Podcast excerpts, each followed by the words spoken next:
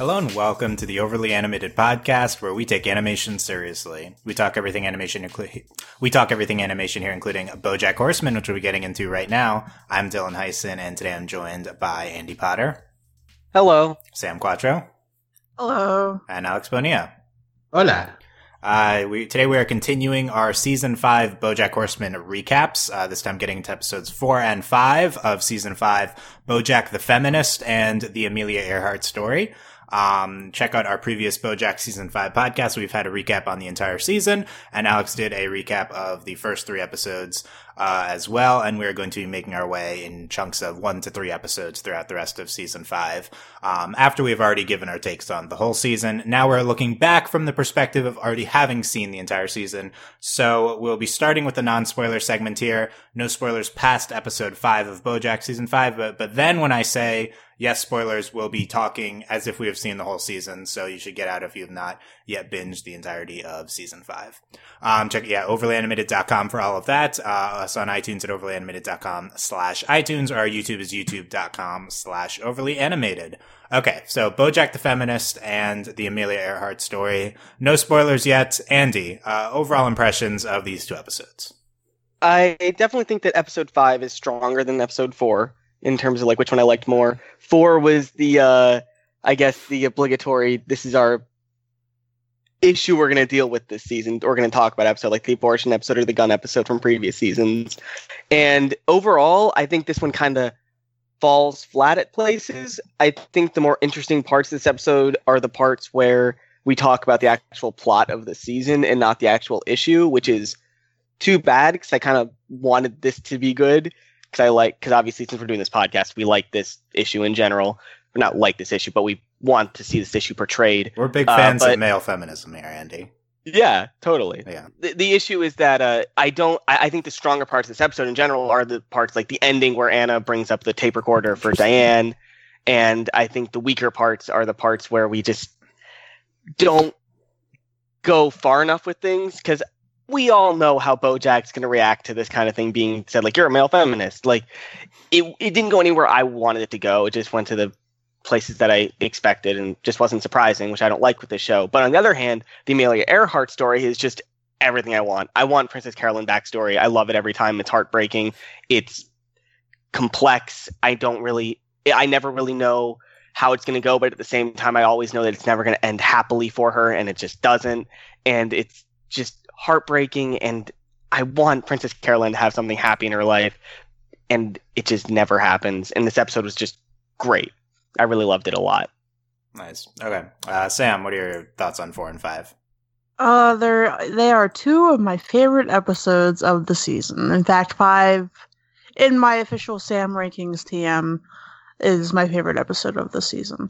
Uh, mostly because they have like that hashtag relatable feel to them, which is always the big point in things that I like, of course.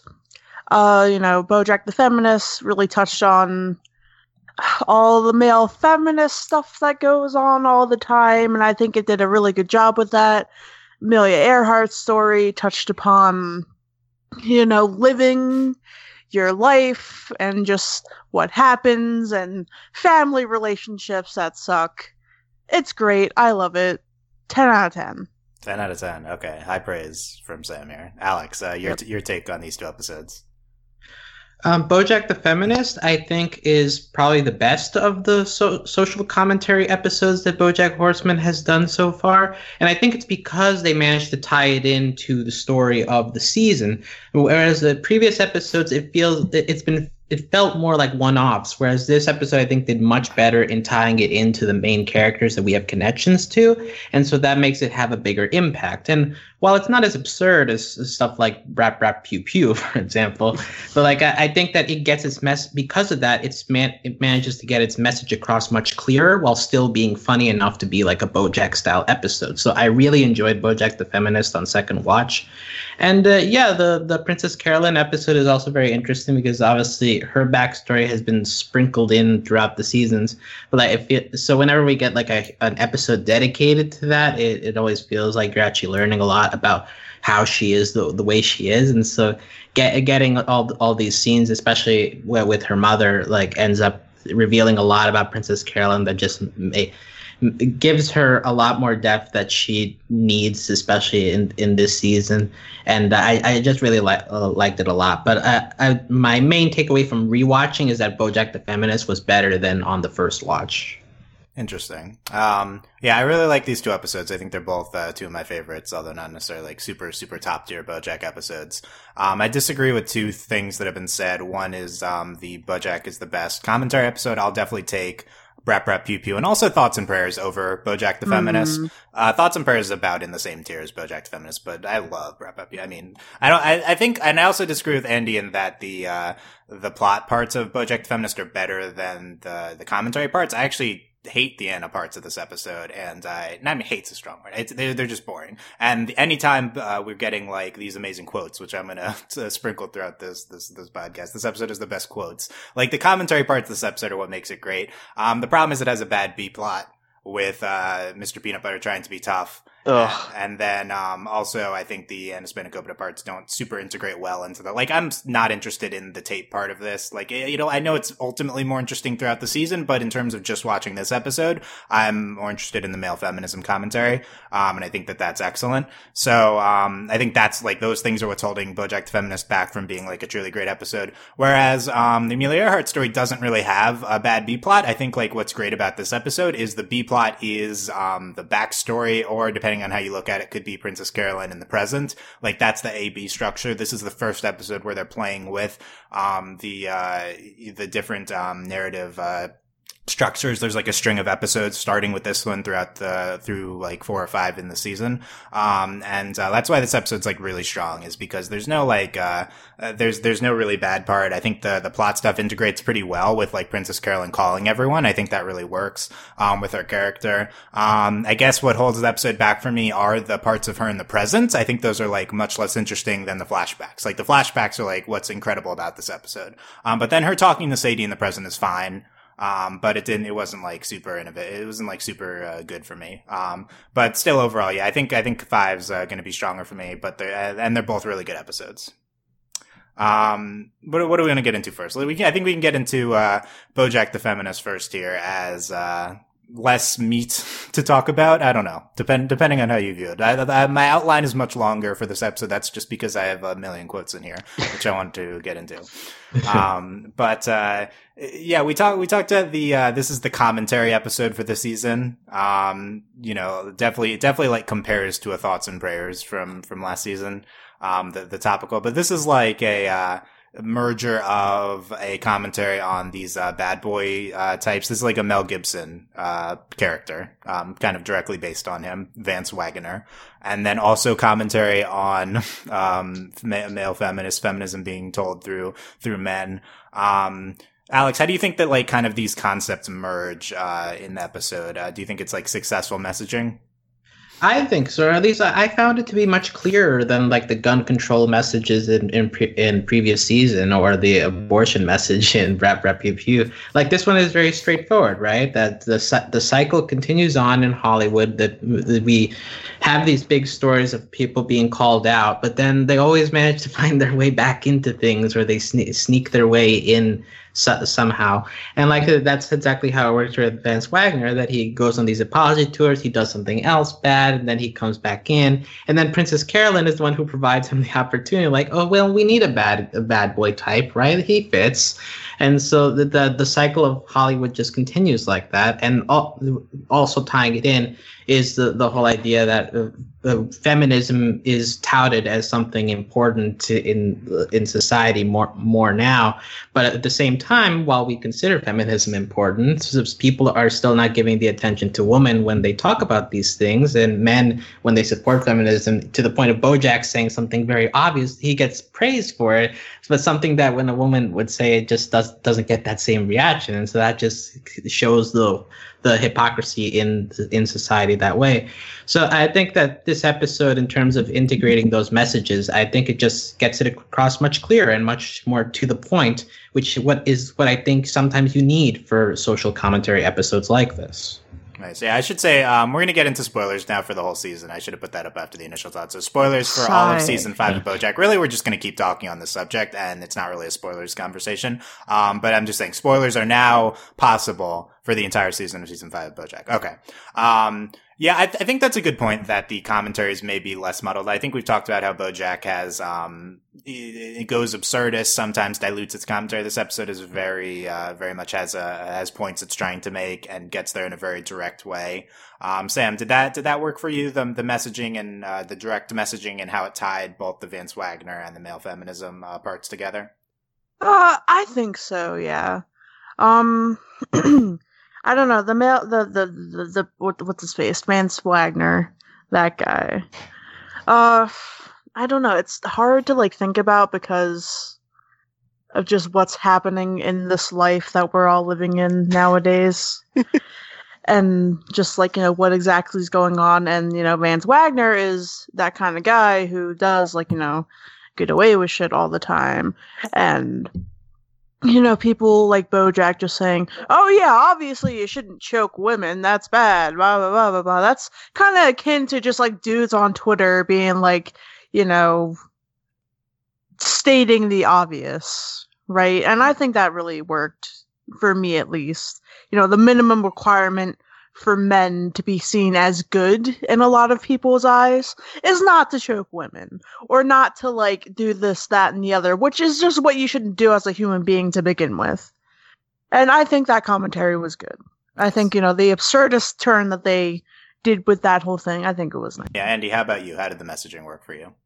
I don't know. I'm listening to what you're saying, and I realize that I've I realize now that I've had a very different reaction to the episode than you three because when I watched it, I guess because because it is funny. I recognize the episode was very funny. I agree with you, Dylan, that there's a lot of one-liners that just I was very into in this episode. But when I was getting to the like the message they were trying to get across, I don't know. I was just going like, yeah, that's how it is. Like that's how like that's this is this is right. Like, and I guess I was more just like agreeing with the message more than into what how they were portraying it if that makes sense. And that might just be something wrong with how i viewed it less with the episode because i was just sitting down to binge this show and just trying to get through the show because i wanted to see it. I wanted to see how the show this season went. And that might have affected how i viewed this message because i was just like yeah nodding along like yeah i know this. This is how i view the world. I agree with the show right now. And so that might have affected it. And i don't know because i definitely had a very different reaction to this. I did like the stuff with Ana at the end of this episode be, and i remember seeing it and it happening and being like oh i really want to get to the next episode now. I want to see how this goes. I'm glad this is coming back. This plot line is coming back again. Nice. So, so, that- you may be more into like the context of the the season overall and the character arcs. yeah because because this like even when i'm saying this because i had this effect when like in in just watching the episode alone like i'm not talking from a season perspective. I was into this when it was alone and that's a very different reaction than I s it seems like you guys had Well, I, I will agree with Andy that this feels more like rather than a message per se, like it feels like showing a spotlight on something that maybe not everyone is aware of. But if you're already aware of it existing, then the the episode doesn't really present, you know, a solution or I guess uh, like a way to move forward. It's just like, yeah, this is the way things are in Hollywood right now, and maybe uh, to some people may have not have noticed this, but maybe if, if you already noticed this, then you're just like, yeah, that's right, that this is how it happens. But what do you do from there? Like this episode presents it uh, by the end of the episode, it's basically, well, yeah, put put your messages in the television show show run by men, or like may, or like you put put put yourself behind the men who present these messages and help them out. Like that seems to be the ending message, which doesn't doesn't feel as um, cathartic as maybe you would hope, considering the setup of this episode. Yeah, in terms of this being a direct, uh, uh, Bojack's most direct messaging episode, um, I think it's even more striking when you think of it from the perspective of there's one scene in this episode where Diane, like, literally takes out a whiteboard and lectures us on normalizing. Um, like, that's kind of crazy that this show is, uh, so directly portraying a moral viewpoint to the audience. Um, it's like, considering how, how we've came from season one, where I feel like we weren't even that progressive to now where we're literally preaching like uh, having like a, a TED talk on this from Diane. i thought it was great it was love I mean, that. I liked it. Um, I wonder how entertaining it is. Um, you know, like I certainly well, like, like the they managed to throw espousing. throw in jokes into this into the the whole lecture thing anyway. Like it's like Ellen d- dancing did for gay people or for lip, They Jimmy really Fallon for lip syncing. that like thing I've been thinking about because I was like, why is Ellen so safe to the straight people? It's because she dances with them. Yeah, Anyway. I, I, Yeah. like yeah, I think uh, I agree with the commentary, and it's it's like it's also I don't know, it's like basic commentary. It's like what Alex is saying. Like we already agree with what they're saying here. You know, it's like okay, yeah, this is this is true. This is what normalizing is. This is a, a good point. But I don't know when, I, especially when I compare it to some of the uh, it's compare it to the times up, the highly contentious times up stuff from the last episode of the season. Um, I feel like humor wise, this is just like 10, 10 tiers below anything we're doing in that episode. You know, like the, most of Mhm. this stuff is pretty is it- it's like pretty straightforward portraying a viewpoint. I feel like um, this is maybe getting into the show having some trouble integrating like really funny stuff and uh, really good uh, progressive viewpoint stuff. Um, you Well, know. see, I, I think this goes back to our the argument about abs- absurdism versus uh, topical humor, right? Because uh, it's the same thing with Brap Brap Pew Pew. Like some people really love that episode, but then there's the other side. It's like this is just so out there that like it feels li- like I'm sure it's funny, but like it's not getting the message across. So like I think that that's kind of just the thing with BoJack. Like it can only it can go to one side, it goes to the other side, but those two sides don't don't go together. Like it's either go all the way over the top or stay on topic, but maybe the humor is more direct, more one-liner heavy. Yeah, I think I think the show's capable of doing both. It hasn't really yet, but I mean, if any show on TV can do both, I think it is this show. I think that's this is one big thing the show can improve on moving forward is being capable of being like super absurdist funny and having Mhm. direct moral messages together. Like personally, I guess I'm much more on the absurdist side. Like Brap Brap Pew Pew Pew to me is like 10 times a better episode than BoJack the Feminist. Like I'm in love with that episode and I, I'm, I, I'm okay with the, the viewpoint being diluted. Um, because I think that we, the audience is capable of understanding what we're trying to see here through some of this kind of, uh, absurdist layer that's being presented on top. Like, I think the, uh, it coming across, um, you know, crazy funny and, uh, and like having this element of, uh, over the top satire. Like to me, that's much more successful, this over the top satire than literally Diane, uh, lecturing us. Although I did enjoy that too, just to a much lesser extent. So it kind of you? reminds me of the show The Good Place a little bit, right? Because that's a show where it does have Yeah. you know those hashtag life lessons uh, that are integrated into a really funny plot, right? Um, I don't know. I don't really agree with your viewpoint here, Dylan, but I see what you mean. Yeah, I mean, I'm not. I'm not saying I'm right. I feel like it's just you know a personal perspective on it. Um, it's just what you enjoy more out, more out of TV. I'm not necessarily making a a moral statement or anything. You know, it's just like I, I'm enjoying this more entertainment wise out of BoJack. Shut up and tell jokes. Yeah, exactly. That's what I want from Bo. No, but uh, th- then again, I like some of the time when the BoJack is is trying to BoJack is trying to be more like uh, just simplistically like sitcom funny. That's when I hate it the most. So um, it's an interest. It's interesting. There's all these layers that the of, uh, of humor that the uh, humor versus like messaging that the show is getting into. One reason, um, getting back to this episode specifically, I think this episode would have been more successful two years ago. Um, I think uh, this episode feels old. Um, this episode is commenting on Mel Gibson, um, and it feels very pre Times Up. Um, like I, you can tell that the majority, and I believe I did read in an interview that the majority, this episode was written before most of the Times Up stuff happened. Um, like why are we commenting on Mel Gibson, um, like a type figure, not a Harvey Weinstein type figure? It- you know, like that's it- that. Yeah. But they kind of did do that later in the season with the sex robot, where it's kind of that absurd like messaging thing. They almost did it. It felt like they almost wrote that episode even. And Right, right. I think, I think, I think this uh, this season, what it fe- what it feels like to me, this season was written over like six months or something. This Yeah. episode was written pre times up. The finale is written post times up. Like that's de- definitely what it comes across as. Yeah. And so, but like, at the same time, I think that this me- uh, the this episode casts a wide enough net that it still applies to the people caught up in the Times Up movement too, where it's like they're they're, they're we focus uh, media is focusing on them right now as getting punished, right? But then like six months later, they pop up doing comedy sets and like they're trying to find their way back in. So like it's it's still the same thing. So I think that the, this episode is still just as valid before uh, before the movement as after the movement. Yeah, Because yeah, It, it, it, it's wide enough encompassing that it doesn't feel like it's a it's a niche. Like I I get that you're using Mel Gibson a lot, but at least to me, I think that they did a good enough job of making just be like a, a generic bad per like a generic person who's been caught up in scandal. Yeah, I, and I agree with that. I think that uh, like the character I've read in interviews is based on Mel Gibson, but I agree it's directly applied. Uh, like you can apply it to Louis C.K. as you're getting as you're hinting at now. Um, and I think like I think it would have been better if this character was Louis C.K. instead of Mel Gibson. But he still is enough of a generic type that it, it does apply to a lot of stuff that's that's happening now. Um, we do get into um, you know like sexual violence stuff with the, the with the choking women. Um, but a lot of it is um, i- i- you know, but it's also like mixed in with general uh, bad boy commentary. Like this, this, it's, it's like centered on like, oh, he's this bad boy guy getting these bad boy roles. Stop rewarding. Like, like it's it's it's a message that um that encompasses a lot of things. It would have felt revelatory two years ago, and now it still feels applicable, um, but less uh, specific to our current times. Would be my point, I guess. Um, so, and I think it's maybe a consequence of how long animation takes to to to, to make, and uh, yeah. this you know but it's it's still it's still it's still valid you know you can still have this this this sort of commentary but especially compared to like the last episode i feel like it it, it feels um le- it feels less uh, less specific then again you know if you're someone who wasn't into as into the messaging of the last episode then maybe you enjoy this this this one a lot more in terms of uh, the viewpoint portrayed here um, but I think there's still a lot of uh, great commentary with uh, with Vance Waggoner. I guess we can get into that stuff first. Like I said, there's kind of like the Vance Waggoner stuff. There's the male feminism stuff. They intersect. I do think they integrate the, both of them really well into this episode. Um, and that's like one of the stronger points here. But we see the backstory of Vance Waggoner. He's um, he's uh, he gets arrested in the beginning. Um, he goes on to uh, like directly Mel Gibson tirade talking about the Jews, and then uh, next thing is he's starring in a Sandy Koufax movie, which I thought was incredible.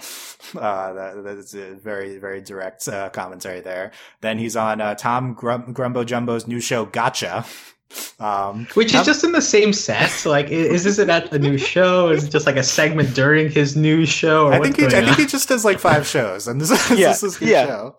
And he just sits in the same studio for like 10 hours a day, just going from show to show to show. Yeah, I love the new guy. I love la- and lo- later Bojack's like, oh no, is this Gotcha? Am I the Gotcha? he doesn't know what set he's on. It's great. yeah, it wasn't even clear that he was on the Gotcha show later. Yeah, I think Yeah, I think he thought he was on a different one. Yeah. Uh, but yeah, that it, I, I love uh, the, the the new gotcha thing, and it's it's uh, throughout the entire episode here. Um, we get the commentary on he's an immature child of 38. Um, pretty pretty direct thing there. Um, this tape he left for his 14 year old daughter. Um, Yeah, this is the Alec Baldwin thing, I guess. yeah, Yeah. a lot, a lot of, a lot of things. And then uh, he's always standing next to someone who he offends, like uh, the uh, the Jewish celebrity, and then the Swedish celebrity later. Yeah, that's right. I hate, I hate Swedes now. Um, and then, um, yeah, and then it's it's five. We're five years later past that, and uh, he's uh, we're, we're calling on him to be uh, Filbert's partner, the the bad boy character. Um, great, a great uh, intro, I think, to the to the episode with with all of this backstory to to, to Vance Waggoner. Um, and then we get into the stuff with the We Forgive You awards. Um, Alex, what did you think of the the We Forgive You awards? I mean, that's the kind of, of direct stuff that BoJack does as jokes that I like. Like it's like it's like oh, of course, in this universe, there's like an awards just for forgiveness. That makes sense. Yeah, uh, but we integrate Diane Cheese to write uh, takedown piece on him. Uh, like this, like the the joke about uh, Nickus and NCIS. By the way, I, thought I, I think that joke was funnier before Diane called it out because Kate and I were watching it. and We figured it out like a second before Diane said it, and we were, thought it was really funny. And then the then the show explained the joke, and it was like, okay, that was a little that you took it a step too far. The explanation was for me because I didn't It get was it also for I- it was a little explaining. Who gives a shit the- about NCIS? Yeah, the, the funny part was BoJack was like, "No," like, like Yeah, to point yeah. out. like that. That's a nice punchline. Yeah. Um. The uh, I, I love I love the thing with uh, BoJack. He makes this uh, stink face at the cheese at the award ceremony, and everyone's like yeah. commenting about. Everyone's trying to talk about how he uh, was commenting on uh, Vance Waggoner and uh, like applying his messages to him. This is like absolutely something we do. I think I feel like um, yeah. Something we've uh, directly seen recently in award ceremonies. Um, and uh, just Mm, people I wonder who about. Yeah, what was Brie Larson, right? Um, with Yep. uh, Brie, yeah, Brie Larson was Casey Affleck, which, which is totally justified, by the way. yeah, and people, and she just, Just like so looked kind of upset, and then everyone's like uh, uh, saying what she meant. Uh, it's a, g- a great commentary on that. Um, that that's another. This episode has so many things that really do uh, ring, so many like specific uh like satire things that like really do ring true. That's another great example of that. Um, have the squawk. Um, have we seen the squawk before, or is this new? I think this is new. one of the one of the squawk co-hosts just says squawk, and uh, yeah, Yeah. yeah. It's like the talk, but the squawk. but they're birds, and then one of them is actual bird. I don't. I, I don't know if they got the actual talk co-host. I don't think Shannon Osbourne was in there at all. Oh all. yeah, were Shan- they were they directly based on them? Were they voiced by? Yeah, I don't know. Um, yeah, BoJack is on here, and he, then he eventually gets a standing ovation for saying uh, it's bad to choke women. Yeah. By the way, this yeah, this we we pointed this out in our season long thing, but this this part uh, with the choke women thing is uh, really dark looking back on the season. Um, yes, it is. uh, Considering I finished the season last night, I forgot this happened. That is really dark. yeah, this is a cast. much less fun now. yeah. Um, yeah, they're all like, "Oh, it's refreshing to hear a man say that, not to choke women." Um, definitely like uh, pretty pretty blatant uh, message, uh, like uh, parallel we're trying to get into here with uh, over the top uh, about this. But I think it's it's something that is um, rings true enough, when we keep hitting on it the whole time. Okay, here's all the male feminism quotes I want to say. Okay, so um, first of all, um, BoJack says, "Is it possible that this whole time I've been an amazing feminist hero and nobody knew it?" Um, no, that's great. you fucking idiot! Then he says, "Yeah, I'm a male feminist. Well, you're welcome, society." oh God. Well, I, I I I love this portion here because it, it ties into just how BoJack works, right? Like he's like, well, uh, joking your wife is not bad, but he gets applause, and that's what's like, oh, okay, I got to buy Yeah. into this, like because at the end of the day, it's all about him and about him getting praise, so he'll do anything that he needs to do that. In this case, it's just supporting the latest cause to him, which is this. Yeah, um, it's it's it's great. So many, so much good stuff here. And then BoJack also says, "I'm just gonna stay here being woke." Um, Mhm. yeah, all these are me. These are these. I, I- Yeah, Do you- do you- Dylan just always just says, "I'm just gonna stay here, being woke." yeah, that's my constant state of being. Yeah, I, do you want to emulate BoJack in this episode? Do you Yeah. really? Yes, of course you do. He's an, he's an Hmm. amazing feminist hero. Of Hmm. course, he, of course he do. Um, Hmm. Yeah, here's another one. Uh, all they need to listen to uh, to women is the right voice, a man's voice. It's Oh. another great one. Um, it turns out the problem with feminism all along was it just wasn't men doing it. We're much less shrill. Mm. Um, yeah. Um, Diane says just sprinkle in a few words like intersectionality or microaggressions, and Vice News will name you Feminist of the Year. I mean, that's true. Vice News has very low standards. Um, and Bojack says, "Oh, should I wear a T-shirt that says feminist feminism is bay? Uh, girls love that shit, right?" Oh my god. I love his shirt. His because it said Bay like like B A Y instead Yes. of Bae. It was so good. Yeah. Okay. So we have uh, three great male feminists uh, on this podcast in order to comment on the. Jesus Christ. Yeah, you guys all just fucking do that. Andy, as a male feminist, did you relate to the ma- Bo- oh, Bo- this is Bojack every in this day of my life, Dylan. Yeah. I tell all my coworkers, all my all my women coworkers, uh, that uh, they're lucky that I'm around to protect them and help them and advocate for them. That's what I do all the time. Good. Yeah. As as you should. Uh, says Yeah. Bojack here. Yeah. That's what that's what Bojack would say. Um, Yeah. yeah. Alex. Alex, how do you relate to uh, Bojack in this episode? Sigh. Okay. No, Um, He's not a Look. feminist. and He's not there with us. yeah. He's yeah, not no, I, I, I, uh, I feel weird about in this episode because it, it, I mean, it once again it hits into the thing of society, right? That like, uh, right now we're in a place where people are incentivized to support causes like this. So then you get into the cynicism part of your mind, which is like, are these people supporting it because they actually support it? Or because they like the praise that comes with it, and that, that's a thing that we do need to come to terms with ourselves uh, d- deep down. And with, but with someone as superficial as Bojack, he's never going to get to that point in his life. He's just like, okay, well, yeah, this sounds good. I'm, I'll, I'll talk about it, sure. But like, it, is, is it something that as society we need to talk with? It's something we need to talk about. Yeah, and of course, where there's like the layer of uh, of truth directly below the absurd absurdist commentary here with um with like uh, yeah this is this is what a lot of men do. They're just uh, like doing it for like the the brownie points and uh, like trying to appear like good people and not actually supporting. Like clearly bojack is not actually understanding the the uh the morality of uh the the good morality of what he's he's trying to portray here. He's just doing it to for the applause like we got into. Yeah. Uh, i feel all very apparent from this episode. Sam what did you how, how do you think um this episode tapped into what you've seen from from men being feminist in the world well, it was very accurate, I would say. Not not calling out you, Dylan, of course, because you know you're my best friend. Um, but it definitely is that way a lot of the time.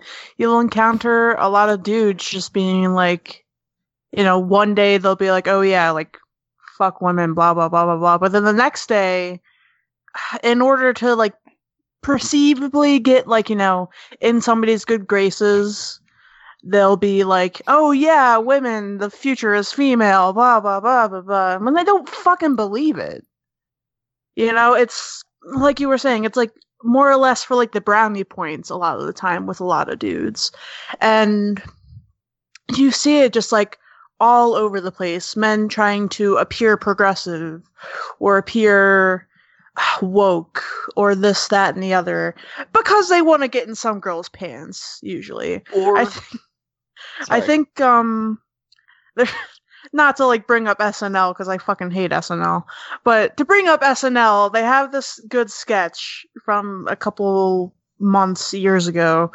It was like uh the male feminist sketch, where it was basically like fucking all the male like dudes trying to hit on a Cecily Strong and just be like, "Hey, you know that guy was such a douche." But you know, I want to like eat you out, blah blah blah blah blah blah blah. And she's like, ew, and then like pushes him away, and just like constant thing. And then oh no, the girl actually gets into like you know the chauvinistic feminism sort of thing, where it's just like a tool to like you know fuck people at that point, which I think is just bullshit. You know, that's not the end of the day thing. It's you know treating your fellow human beings with respect and recognizing that you know there is a disadvantage in this world to being a woman. And the way that things are going now, it's been, you know, from what 100 200 years ago being like oh yeah feminists are fucking spinsters and they're uh just you know going against god blah blah blah to like oh they're just fucking whiny whores or they're this that the other to a tool for men to sleep with women, which I think is bullshit. So that's that on that.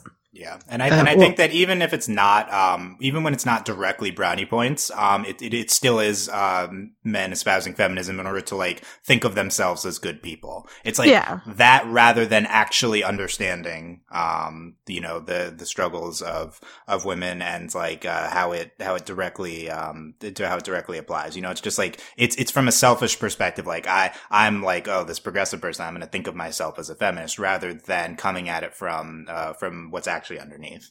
And, and, and, and I, I, think this episode did, did a good job of uh, portraying all of that.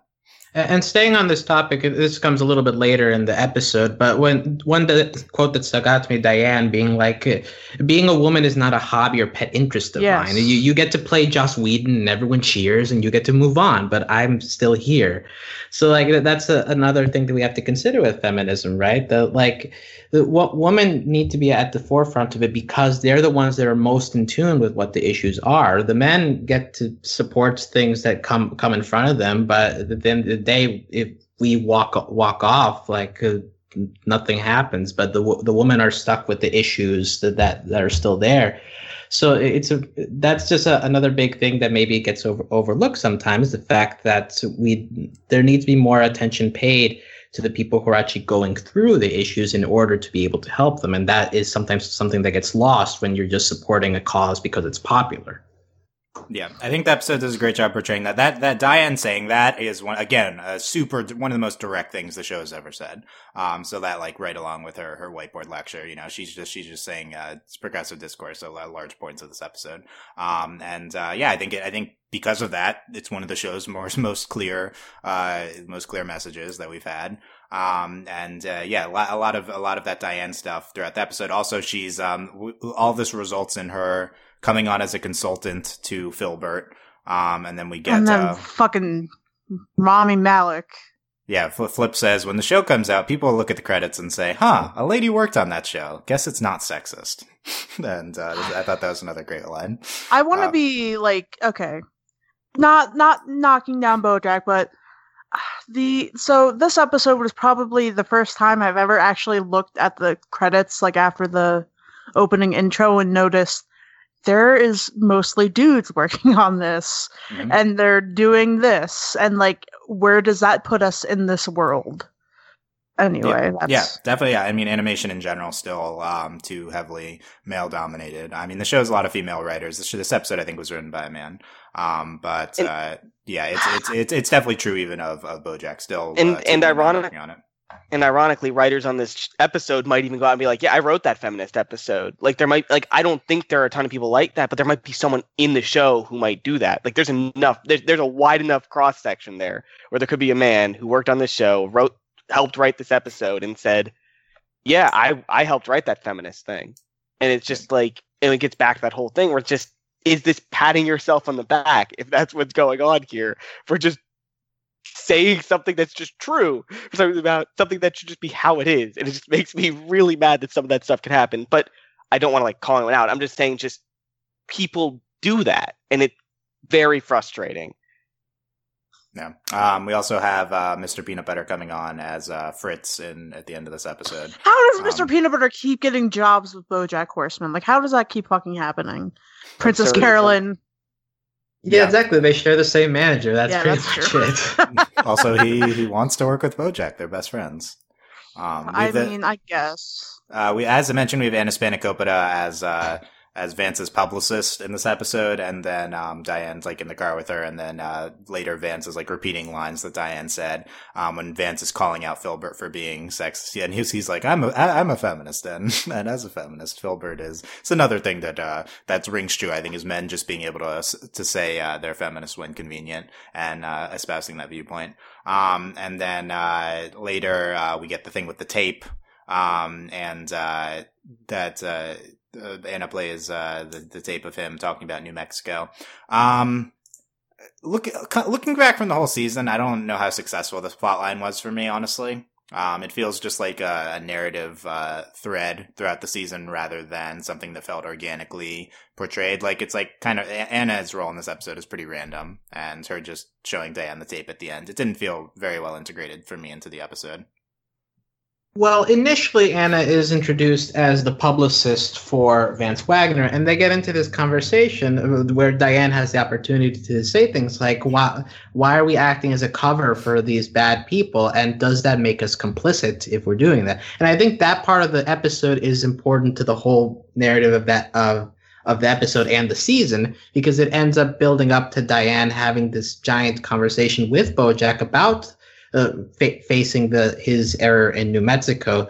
So in the end, I think that it was an important piece to this season because really you can't have a season that's dealing with the lines be- blurring between BoJack's character and BoJack's life, the storyline about the Times Up stuff. You can't handle any of that without handling the New Mexico stuff. And I think that bringing Ana into this is like, the most efficient way of getting that done. Yeah, I think it thematically ties in better than I guess the direct narrative thing of like her showing her her the tape here. Um, but yeah, I think I think I guess, and that's more important thematically. So it, it does integrate in that way.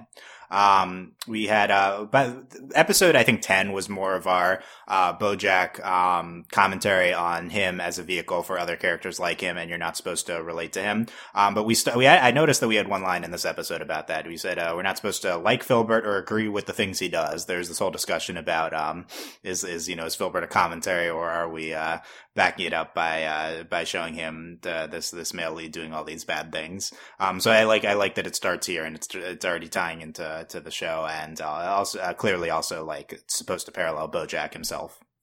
Um, uh, with this random gag of Ryan Seacrest types um, father's scars. Yeah. Um, when BoJack leaves the interview early.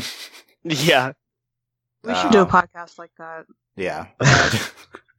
where we all leave Dylan here and Dylan just talks for Yeah. Lordy about something That's, yeah, that's I would finish the monologue. Um, and uh, then I think that that's it. So then the uh, last thing is the B plot of Mr. Peanut Butter isn't he's not tough enough for the bad boy roles. Um, I thought that was cute, to be honest. it's- I he isn't tough enough. He's like a, he's a dog. but it kind of runs completely opposite of his actual character arc this season because the character arc this season is him realizing he needs to change and this is a jokey subplot about him wanting to change and so just kind of it it feels forced and on top of just being silly and kind of not with the rest of this episode Yeah, I think it's supposed to contrast with his his plotline throughout the season, where it's like his Mr. Peanut Butter's plot in the season is, oh, he is a, he is a douchebag. Um, but uh, th- this this episode is like, oh, he's too nice. Um, Well, like this feels like a Mr. Peanut Butter storyline from like season two, maybe. yeah It's like that SpongeBob episode, like the Weenie Hut Junior. That's basically what it was. The weenie. I, let, us not compare it to the great Weenie Hut. Uh, And, and still, that SpongeBob. is literally what this episode was. I that know. rhino guy. was trying to that- I usually tough. don't. I usually don't defend SpongeBob, but that is a classic Oh SpongeBob episode. We cannot compare it to the heights of, of that. Mr. Um, Peanut Butter is also yellow. Oh wow! Wow. Is Mr. Wow. Peanut Butter SpongeBob?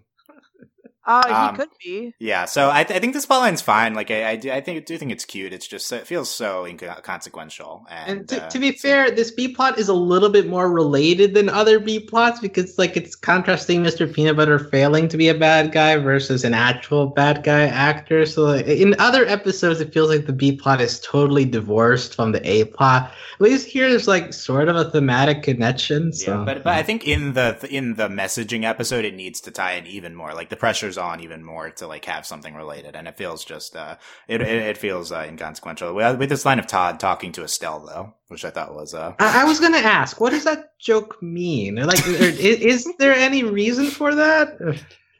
she's talking to Estelle. I don't know. Is there like a Like hidden a- pond like a missing? cell?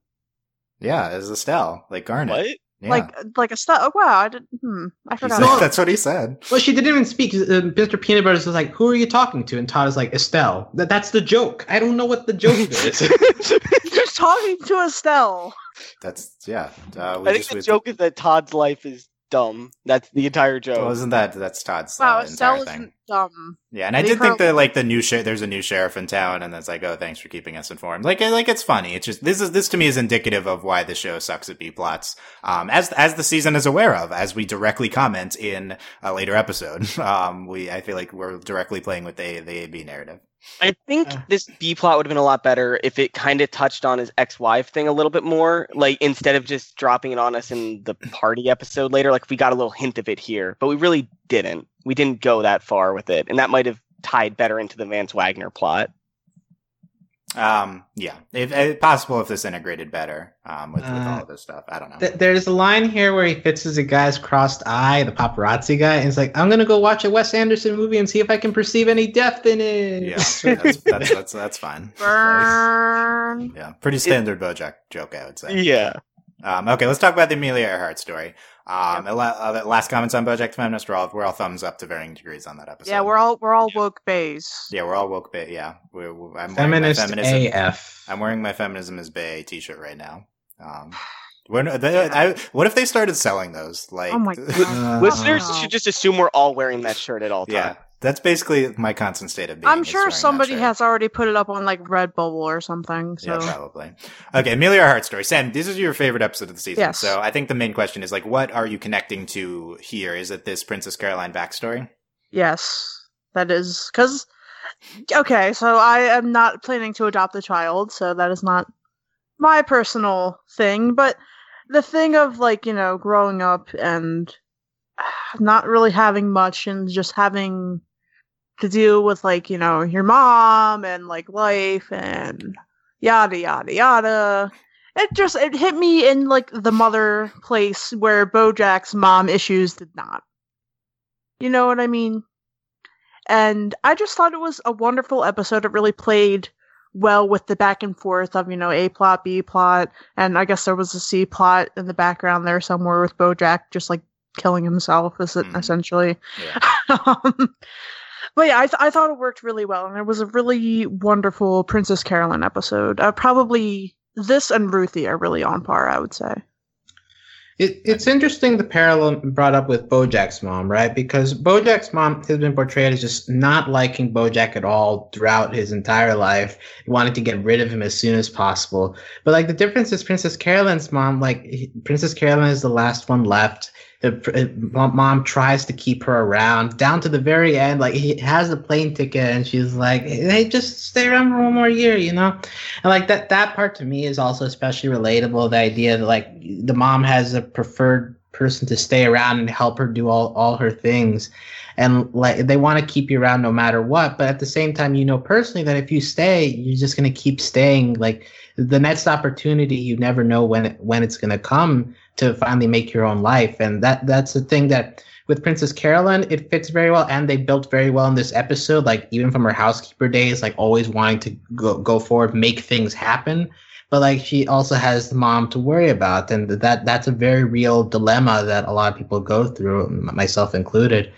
And so the, that that part is really what makes this episode stand out to me. That that the relationship that they managed to build up between Princess Carolyn and her mom. Yeah, I, I, I, it's, it is, it's a great point about, um, how it's a different type of a mom relationship than Bojack's. And I think these are two, um, things that a lot of people have related to and apply to a lot of people's lives.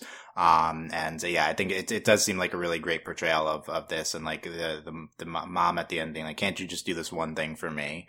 And like um just hmm. not yeah. And and, you, and like, you know it's not gonna be just that one thing like yeah that, it's gonna be more things. Yeah all of that you know and her just being like abusive at times and then like uh just really like uh really like saying like she needs her there and like uh, being supportive at times too. Um yeah all of that is just like heartbreaking and uh the, these backstory parts i feel like are incredible um, like on their own, some of the best parts of the season. Um, and another thing that like I think is really incredible about the Princess Carolyn backstory here is how it is portraying this completely new dynamic with her that we didn't really know about in terms of the relationship with her mom, but also integrating what we did know about her her backstory, like the necklace in particular.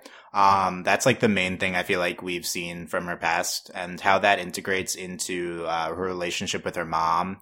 Um, I think it's it's it's just brilliant. It like really like portrays this holistic viewpoint of this character that I think enhances an already um really character there's a lot of depth to it. Um, and I'm always impressed where you can. I'm like I'm sure that they didn't have this backstory plans for this character like even two or even two years ago. You know, this is this is new stuff. So I'm always like really hugely impressed when we can like come up with this new things that just like enhance what we know about the character already. Well, it wasn't. They did bring it up, and um, what was it? Well, like uh, best thing that ever happened. Yeah. She mentioned something about having to cover for her drunk mom all the time, and like that's how she learned how to cook. Like I remember that part very specifically as yeah, like, me too. Okay, this is finally coming back here.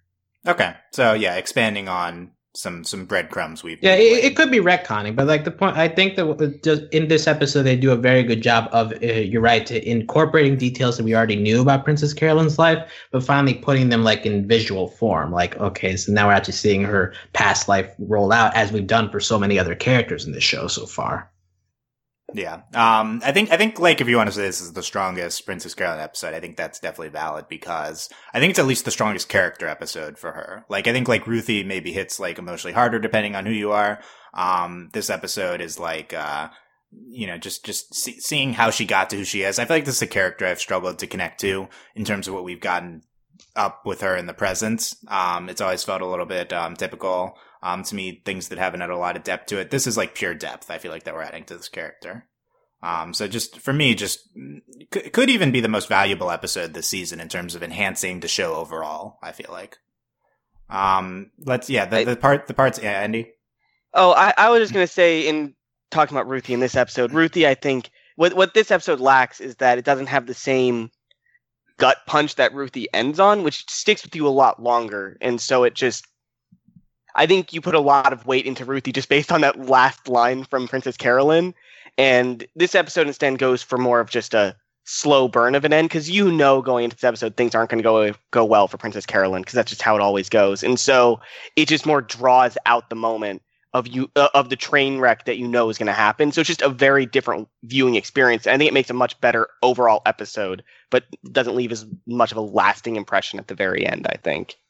Yeah, Ruthie is like a, this gut punch twist at the end. Yeah. Whereas this episode is also a gut punch with can't you just do this one thing for me and like her trying to stop her from leaving, but it's not unexpected. It's like Yeah. yeah, this is this is what this is. And that's heartbreaking on its own right. It's like Oh yeah, definitely. I know this is going to be disappointing and it is disappointing and like wow. Everybody just has really sad lives. Well, Yeah. and it's interesting because to me, I didn't even get the sadness part of it because obviously, you know that Princess Carolyn ends up making a life for herself. Like she ends Yeah. up becoming an agent, a manager. So in the end, this ends up being a positive for her. In that moment, obviously, it's sad, but w- w- because of how this episode portrays their mother-daughter relationship, it ends up feeling more like a oh, you had you had to do this moment rather than a, a feeling bad for a moment. And so like I, at least to me that helps because like princess carolyn like seeing her make decisions earlier in her life that made her the person she is today and like a person that is probably in in the whole better off than what she would have been if she was she made herself stuck in that situation for longer than she needed to be.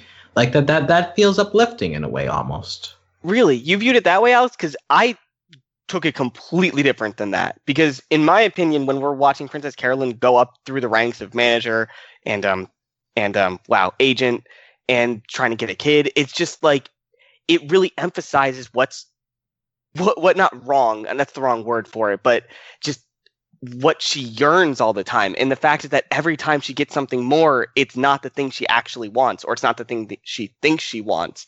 And it, it really shows that her with her mom and her now really have the same problem. They want something and they just can't get it. And it's just depressing that eight is it 18 years? 18 years separated, she still has that problem with her life. And it's just heartbreaking. and that's a fair interpretation but Yeah. uh, at, at the same time you wonder what was the was the alternative just staying stuck in the same place and her having Oh those yeah. Like so like when you think of what the alternative would have been it's like no that that would have been even worse than where you are now so like it, it, it's obviously a comparative thing but uh, I, I- I don't know I agree with you fair, that- though. I don't know if you can grade life comparatively. You can only really grade what you have now. We can't really guess what would have happened if she had stayed there. And we could say like she stays there and everything just stays how it is. Like she just stays with her mom and just does cleaning all the time. But we don't know that's what's going to happen with her. I don't think it's fair to extrapolate like that with her life because we can only really grade what we we have five seasons of grading her life in Hollywood compared to one episode of her with her mom. I don't know if that's something we can Yeah, do. and I think I think the interpretation Alex provides of this is actually like kind of like a happy ending in that um like she she stands up for herself and she says no I'm going to I'm going to LA you know like I'm not I'm not going to stay here um with you Yeah. despite you wanting me to I think that that could be viewed as like a really as like an empowering happy ending and then Andy on the other hand is saying well yeah that's true but she's still not happy now and that's Yeah. really depressing on its own right Yeah. too Hmm. so it's like it's this really happy moment but still we know she her life is kind of tragic in the present too but now um, she's unhappy in LA. Yeah. So yeah, Sam, Well- how did you how did you view the ending with um can't you just do this one thing for me and her actually flying away? Did you did you see it as happy, heartbreaking? I thought it was heartbreaking for mom, obviously, because um, you know, like you know, empty nest syndrome, et cetera, et cetera. For Princess Carolyn, I think it was a really empowering thing. I think it was, you know, something that she needed to do for herself, obviously. And while in the present day, while she isn't like, you know, completely 100% happy and like she has a lot of problems in her life, it definitely set her up for the better. You know, like she's not stuck in North Carolina and she's not, you know, basically taking on the maid job again. She's not doing this, that, and the other. She's like, you know, by, you know, the what do you call it? It's it's like, you know, you don't really want to compare your life to other people's in terms of, oh yeah, I live in LA and I'm a manager and that makes me more successful than being a fucking maid in North Carolina, blah blah blah. And that's just like not a good way to think. I don't think So I, I think I think the episode itself is trying to um solve is trying to answer the what you guys are ta- commenting on here, and I think it's trying to say that she is better off now because we see her in the present and she's really good at her job. Like that's something that Yeah. the episode is, Yeah. is portraying really well. Like wow, you can you can sell things to everyone. Like that, that episode is con- constantly she's she's taking calls from people, she's solving problems, she's enjoying it. Um, I think the episode itself is telling us the answer to that, which is that yeah, she she is happier, she is better off for having left. Well, at the same time, I think another thing to highlight here is when uh, at the end when Sadie and uh, Princess Carolyn get into the fight, Princess Carolyn lets out something along the lines of "I'm gonna have let this baby have a better life," and Sadie's like, "What do you mean better?" Because like in Sadie's eyes, Princess Carolyn is someone who just left North Carolina for Hollywood, and that alone made her like made Princess Carolyn in her eyes a better person. But I think the flashback does important work in emphasizing that it's not just the fact that she left a maid job. Like you can be happy in a maid job, it's fine. But it's also the fact that she was stuck in a manipulative relationship with her parents. She wasn't able to really she didn't have total control over her own decisions. She was and also to the point with the Wallaces too. Like she was going to get married, but because the Wallace parents wanted her to get married, not necessarily because she made that decision. So I think that it the both both sides are, are, are valid obviously and like what what kind of life would you prefer? But at the same time like i think that this episode does a really good job of when you're talking about who has a, a better life or what what what decisions in your life made your life the way it is today oftentimes we're missing context when we make judgments like uh, like that and it's important to consider that when when thinking about different people. Sadie doesn't have that context of what kind of family Princess Carolyn came from, and that's why she's like, "Well, what do you mean better? Like just just because you live in Los Angeles?" But in Princess Carolyn's side, it's like, "No, I'm gonna raise my, uh, the baby differently." than how my my I was raised, and that that it itself is a huge thing in order to give someone a better life. So I, I I just love the that kind of a contrast emphasized in this episode between like just the idea of leaving somewhere and uh, as opposed to leaving a dynamic, a relationship dynamic that defines defines what kind of control you have over it. Yeah, it's it's a great point uh, about how the episode also comments on that with that line from Sadie. Um, the episode very nuanced in saying, like, you know, like n- n- neither lifestyle necessarily better. Yeah, Princess Carolyn would would raise her better relative to to how she was raised. I think also I think it's like in in general neither is better, but for Princess Carolyn this was a good thing. I think is what the ultimate takeaway we get, which was her, mm. you know, her hmm. leaving was, was a good thing as we see her um, you know, being relatively happy in in her manager job. Um, so this is a really sticky issue, I say. And I think I think the fact that we've brought up like multiple sides and viewpoints to this, and we've had direct lines and quotes from the episode to support one them shows how strong uh, this episode is and how much depth there is to it. Um, like there's just so many areas that the episode itself gets into. This isn't even our building on top of the episode. We're literally just talking about what the episode yeah. is presenting us.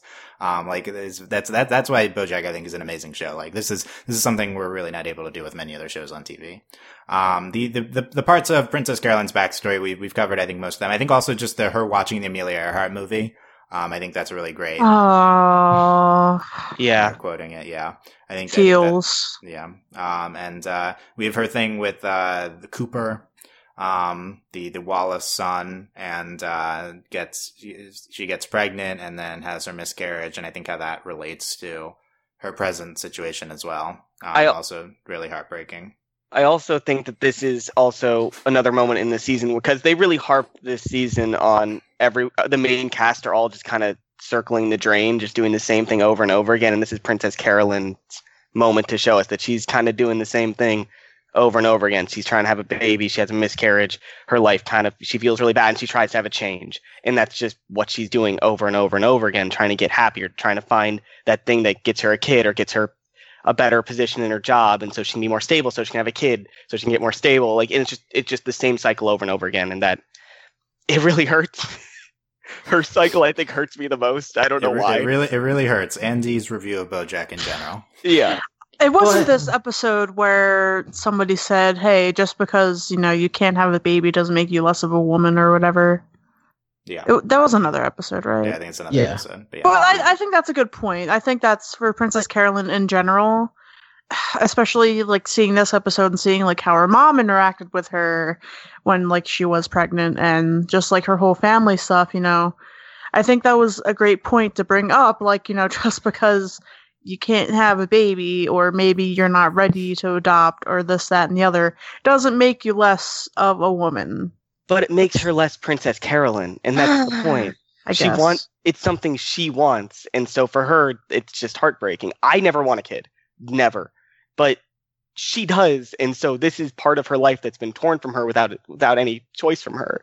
So I I, I get that there's like it's completely fine if a woman doesn't want to have a kid, but there has to be some consideration that she wants it, and I, I don't know. I don't I don't know what else to say about it. Well, yeah, and- that's well, it's a good it's a good point for Mandy there, and um, I think I think that this episode I've had trouble connecting to Princess Carolyn's desire to have a kid. Same same things as Andy's getting into, and I think this episode enhances it a lot um, Yeah. in terms of like telling us, giving us more context for that. Well, and this show is also like again hammering parental influence, right? Because like the her mom's first reaction is you blew it, so like put, putting Yeah. the fault on her for the miscarriage, and that's something that sticks with her throughout her life. Like whenever she gets these miscarriages, she ends up putting the blame on herself. But like we see that it begins from the from the first time, and so that's something that sticks in her mind, something she wants to overcome because it, maybe to prove prove something wrong but uh, like just seeing it happen for the first time and coming from someone as close as your mother like it, it helps it's it helps give an extra layer as to why princess carolyn feels that way in like season th- season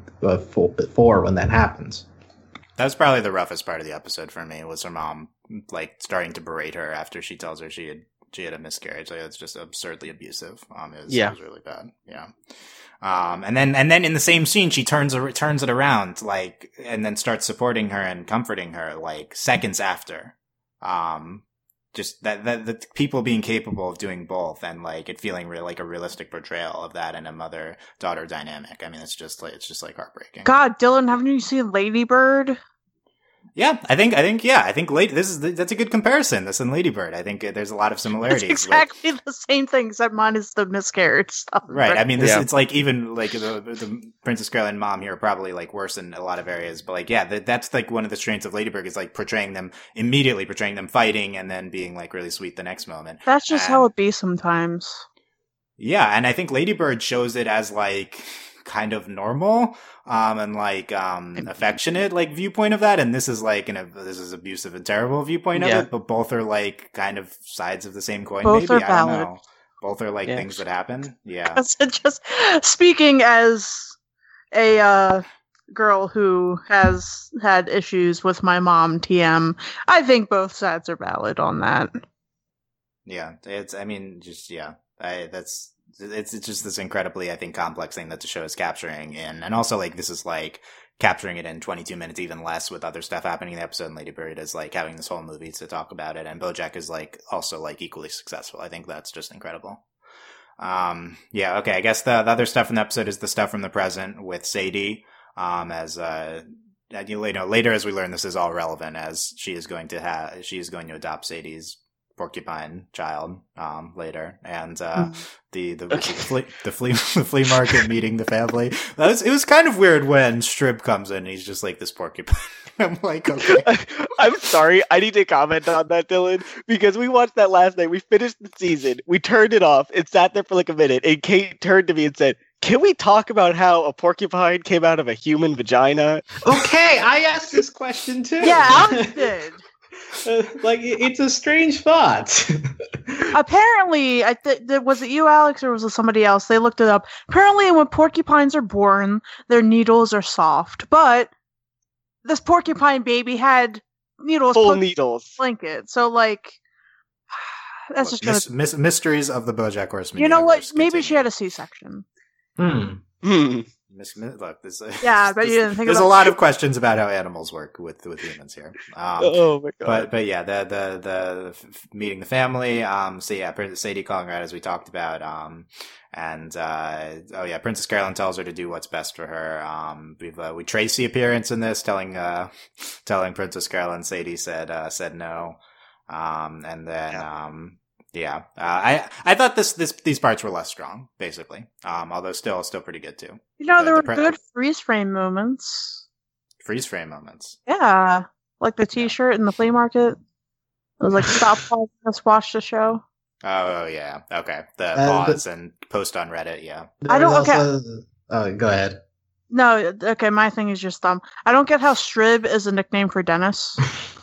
yeah. We, we no one gets it. I think that's a southern thing, right? Like uh, names that nicknames that have nothing to do with the real names. I, I feel like that's a thing. Yeah, we also kind of get into that with the uh, Trey Coop Coop. Yeah, like all that. Yeah. that yeah. But uh, also in the flea market, there's a good side stuff I stole to make money to buy heroin. Yeah, That's just good- how it be good- sometimes. Good background stuff. Um, other, the other parts of this episode, the sign from your favorite star gag with BoJack, um, that came back a few times, and then um, BoJack, uh, the plot advancement, BoJack uh, does fired his stunt double, doesn't want to do the motorcycle stunt, then uh, falls off the roof, um, and then uh, he's uh, he's in the hospital at the end with. Uh, and he the- dies. and he died. Yeah, and uh, also he like died. what also what day is it right now? .net says Todd. Um, Yeah. Day page. I thought that was good. Um, I think this episode just integrates all the like plot stuff of her calling everyone, and uh, then just uh, that all coming like tying together and also like advancing the plot and then bojack like being hurt and on medication like and that's starting his pill addiction um it's seamlessly tied into this episode and into the season as a whole uh, I think it's fantastic. Honestly, I, us talking about it, I've just convinced myself that this episode is a lot better than I thought it was before because that's incredible. Um, the B with her in the present is fine, and then there's, there's so much depth to these flashbacks. Like uh, this is just such a such a great narrative episode. Like uh, I'm I'm super impressed here.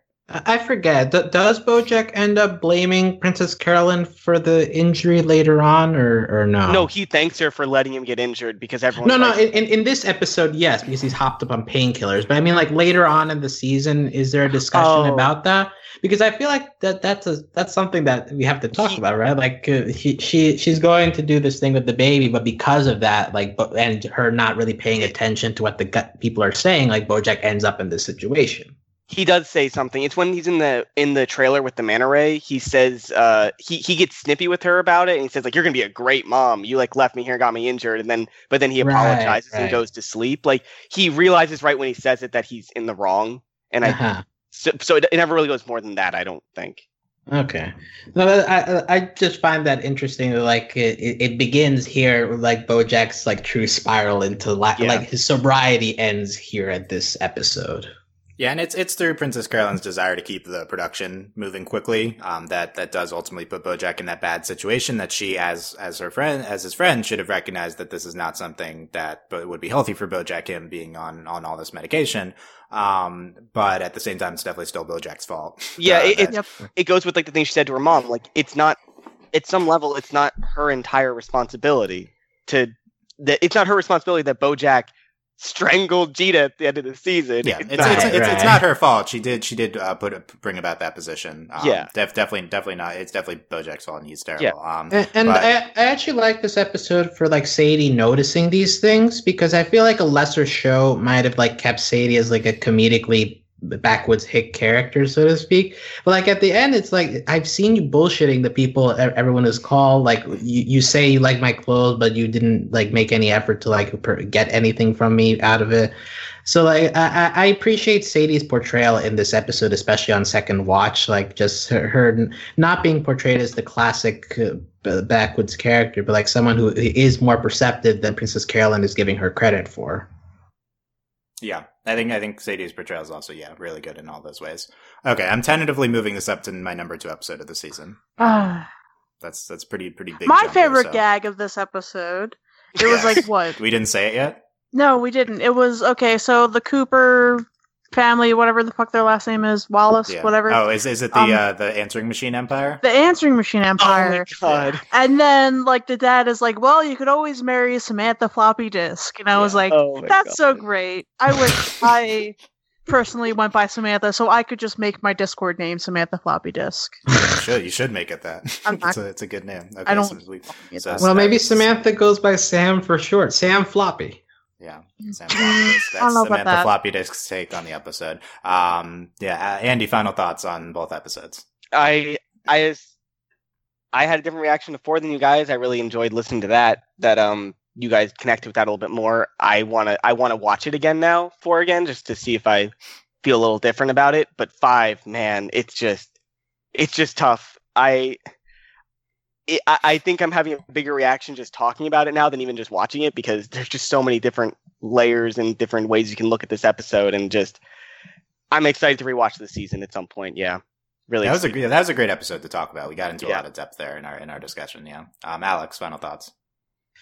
Yeah, I mean, we don't get as much as Princess Carolyn as maybe we, we want to, but, but that makes these episodes feel all the more special, you know? Like when we finally get like Princess Carolyn focused episodes. And especially like the, Bojack Horseman does so good at backstory episodes. I feel like it's very rare when a backstory episode backfires on this. So like adding backstory plus Princess Carolyn just makes it a, a, a, very special episode. So I I agree that talking about it just like unearths like all the depth that is in that episode and is, definitely one of the strong points of this season.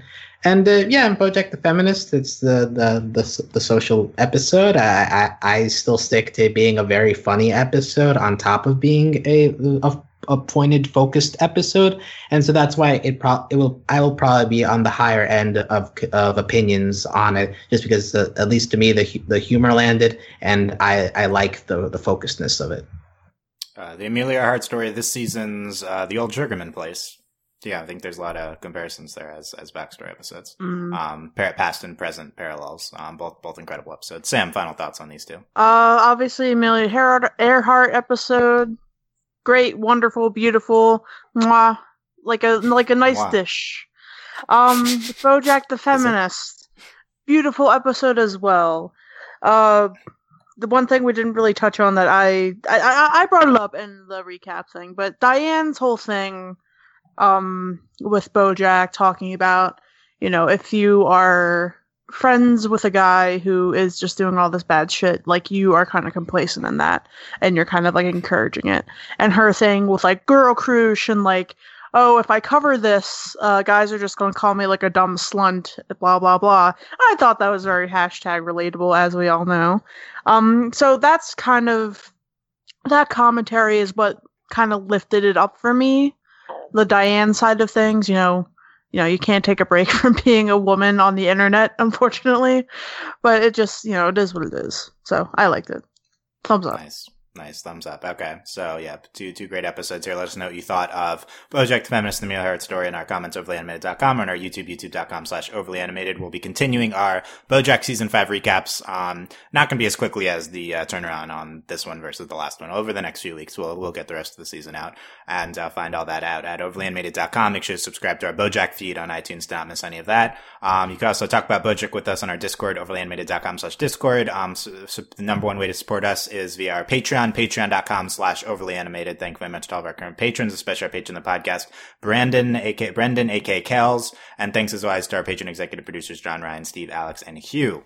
We will be, um, check out other stuff at overlyanimated.com. We'll be back with more Bojack, of course, but we also have other stuff, um, up, including, uh, Hilda, new Netflix show, a lot of Netflix stuff. M- many things. Last weekend. Um, big Netflix animation, um, month, a lot of great shows here. Bojack the uh, especially. So um, all that at overlyanimated.com. Thank you guys very much for listening. We will see you next time. Bye. Adios. Bye. Bye.